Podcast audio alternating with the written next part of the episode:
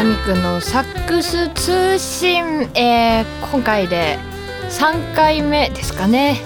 となりますがこのポッドキャストってあれなんですね。評価とかつけれるんですね。なんか早速第1回目のあれにこう星つけてくださってる人が何人かいらっしゃってありがとうございます。となるとなんかあんまりしょうもないことばっかり話していくわけにもいかないかなって感じになるんですけれども。まあサックスの話中心に、ね、なるかと思うんですけれども、まあ、ちょっと今更感もありますけど、まあ、サックスってまあ音大きい楽器だったりするんで結構あの、まあ、私の周りの方もですねこう思うようにこう練習場所が確保できなかったとか自粛期間中になかなかこう、ねえー、場所を取れずに練習ができなくて結構困ったなって方も、ね、いらっしゃったんですけれども。えー、基本的にサックスあとトランペットとかってもう結構音大きいしそうですね私なんかは結構、まあ、フュージョンとかをやる場合がかなり多いのでそのエレクトリックのサウンドのバンドのサウンドの中にさらにこう抜けて立つようなセッティングにしてるんですよね。あのデュコフっていうあのマウスピースを使って楽器も今キャノンボールを使っているんですけれども。なのでなんかパーって結構バッて吹いただけで100デシベルぐらいいっちゃうんですけれども、えー、まあなかなかこう吹けない場合のなんかトレーニングじゃないですけれども、えー、吹けない時にできるこう対処法っていうのもなんかいろいろあるなっていうのをまあ最近考えていてまあ今はもう YouTube にもね記事にもいっぱいいろいろ載ってるんですけれどもその一番サックスってまあサックス筋肉というかサックスを吹くための筋肉みたいなのが結構ねあると思うんですけれども、えー、一番そのブランクずっとあって吹いた時に思うのはすぐやっぱねあの筋肉が疲れるんですよ口の周りの筋肉あの口輪筋ってね、えー、言うんですけれども、えー、そこがまああんまりそうですね喋ってる時も食べてる時も使うっちゃ使うんですけどサックス吹く時はすごいやっぱ顔全体の筋肉を使うのでなんか吹けない時にはそうだなこう顔の周りの筋肉を動かしてあげたりとかこう鍛えてあげることがあのいいんじゃないかなと私は思います。あのそうですね。よくこう有名っていうかこう有名なのが鉛筆を加えて こうね放っておくとか、ね、窓にティッシュをこう貼ってそのティッシュを落ちないようにずっとフーってやってるとかそういうちょっと力技みたいなのもあるんですけれども基本そんなに何て言うんですかね顔の筋肉って例えばこう腕だったらダンベル持ったりとか、ね、例えば足だったら走ったりとかできるんですけど顔の筋肉ってこうなんか重りをつけてトレーニングをすることってできないしなかなかねこうなんていう鍛えるって感覚があんまないというかであんまりそう鍛えまくって筋肉顔の筋肉がすごいムキムキになってムキムキの顔になるっていうわけでもないのであの鍛えるというよりはどちらかというとこうたくさん使ってあげるという、えー、感覚に近いんじゃないかなと、えー、思います。まあ、なので老けない時間が長い時はなんかこう口周りをね、えー、いろいろ動かしてみるとか、えー、ウォーミングアップしてみるみたいなそういう感じにした方がいいのかなと思います。まあ、これあと女性には結構あのぜひ聞いてほしいなっていう感じなんですけれどもあのまずすごい、まあ、顔の筋肉鍛えると顔がねそんなこうたるんでこないというなんか本当かどうか分かんないことがずっと言われているんですけれども、まあ、確かにでもそうじゃないかなと思います。アンチエイジング効果ってやつですかね。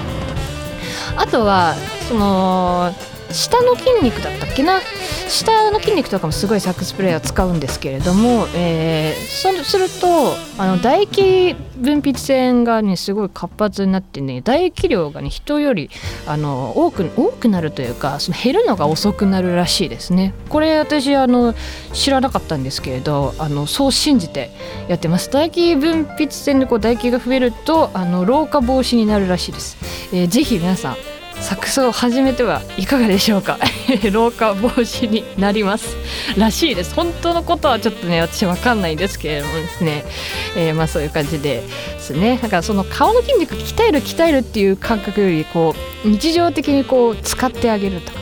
例えばこのラジオ、えー、まああと今半分ぐらいですかね。このラジオ終わるまでちょっと皆さん例えば笑って聞いてみるとか意外ときついと思います。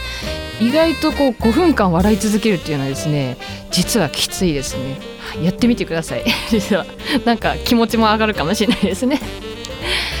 えー、まあ、筋肉の配信もうちょっと今度改め改めて細かくしたいなとちょっと思ってるんですけれども。あとちょっとまあこれロングトーンの話ですかね。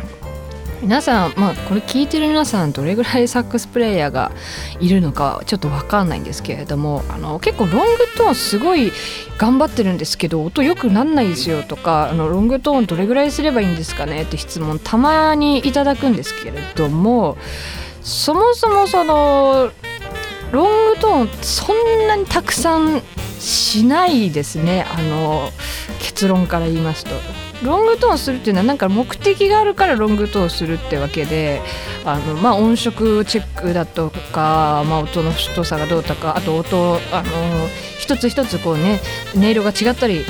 音色間違ったり音程が違ったりサックスは結構ねピッチも取りづらいし不安定な楽器なのでなんか私は割とそういうコンディションチェック的な感じでえー、ロングトーンをするかなって思いますね。まあ、もちろんそのウォーミングアップとしてという感覚の方が近いですね。あのがむしゃらにロングトーンばっかりしてもあの うまくなるかといったらあんまりそうでもないので、まあ、その時間その分、えー、他の練習に当てた方がいいのかなと、えー、思いますね。ずっとあいうえをしか練習しなくても日本語喋れるようにならないみたいな、まあ、ちょっとそういう感覚があるかなと思います。なのでまあロングトーンはそんなにそんなにこう1日1時間とかやったら多分ねもうバテると思うんですね。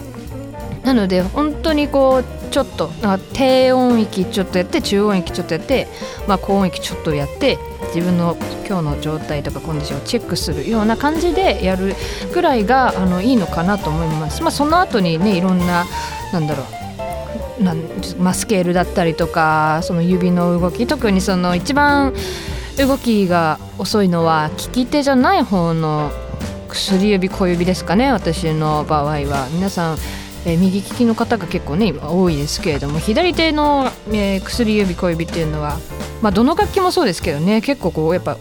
遅いんですよね。私もすごい、えー、いつも苦戦しているんですけど。なのでその、まあ、小指薬指そこら辺をウォーミングアップ中心にやってえー、くって感じですかね。なんかだんだん話が流れていきますけれども。まあこう全体にしてはこうアップするウォーミングアップの話になってるのかなこれは。